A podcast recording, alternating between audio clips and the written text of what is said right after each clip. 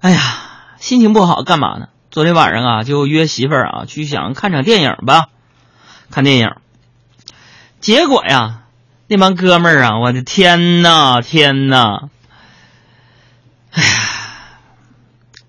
我就给哥们儿啊，有一个哥们儿给我打电话，说啥呢？说媳妇儿吵架了，说约我呀一起喝点儿。朋友们，你说作为东北爷们儿，咱不能说有了异性没有人性啊，是吧？然后我就放了媳妇儿的鸽子，陪这哥们儿喝了两个多小时。白酒小二，红星二锅头，嘉士伯、喜力，对吧？都喝了。我看他喝的差不多了，我就劝他，我说：“哥们儿，你别喝了，别喝了，回去跟弟妹好好聊聊就得了呗，啥矛盾的，对不对？老夫老妻的。”我那哥们儿还是一声不吭的在那喝酒。然后我就再劝他，我说：“哎，夫妻没有不吵架的，话说开就没事了。”那哥们还是不声不响在那喝酒，我就刚想继续劝他，他说了：“说哥，别劝了，你再让我喝两口，啊，不喝多我不敢回去。”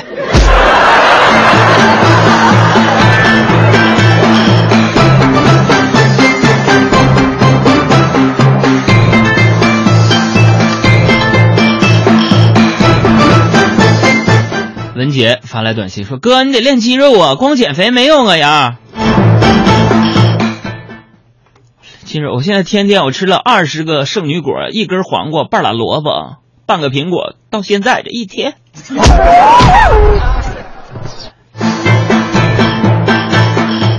所以刚才我说这个我陪哥们的事儿，我是想告诉我的粉丝们一个什么样的信息？就是你们杨哥我是一个可以当哥们处的这么一个人。”我可以做到舍命陪君子啊！这古有左伯桃舍，舍命陪君子，今有你们杨哥舍身陪哥们儿。那么说起这个舍命陪君子，今天我给你们讲点人文历史方面的知识啊。啥舍命陪君子？讲的呀是这么一个故事，说是这个战国时期。左伯桃与杨角哀两个人是好朋友，两个人结伴去楚国求见楚庄王。话说在这个途中啊，就遇到了那个大雪天气，而当时呢，他们穿的衣服啊都非常非常的单薄，带的粮食呢也不够吃。这左伯桃为了成全朋友。把衣服和粮食全都交给了小杨同学，自己躲进了空树林里边自杀了。后来呀，这些人们就把友谊深厚的知心朋友叫做杨左。